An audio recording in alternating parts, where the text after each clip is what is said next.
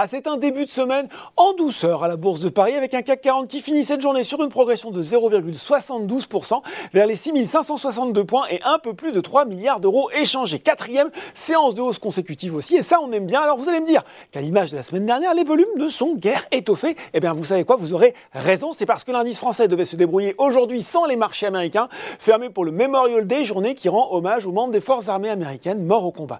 Du coup, petit débrief ce soir alors que l'actualité est plutôt réduite, y compris euh, côté valeur. Si on regarde les hausses à Paris, forcément, eh bien voilà, le luxe était clairement à l'honneur avec Hermès, Kering et L V M H qui trustent les premières places du CAC quarante, alors que la Chine est en train d'assouplir progressivement ses mesures de restrictions sanitaires, notamment à Shanghai. Interparfum termine lui en tête du S B F cent vingt, suivi non loin derrière par Nexans. Enfin, EuroAPI gagne deux virgule quatre-vingt-huit pour cent.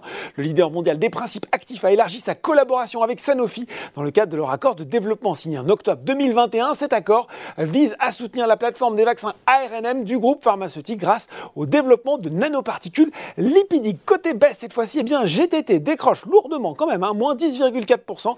Cercle Finance évoque des rumeurs faisant état de ventes à découvert par deux gros fonds d'investissement. Derrière, on retrouve Neoen et Technip Energy. Puis sur le CAC quarante, c'est Sanofi qui se replie le plus nettement, alors que la F D A, l'autorité de santé américaine, a différé le lancement de l'essai en conditions réelles d'utilisation du Cialis visant à obtenir le statut de médicament en vente libre. Worldline et Bouygues complètent le tableau des valeurs euh, des plus fortes baisses hein, sur euh, l'indice phare de la Bourse de Paris.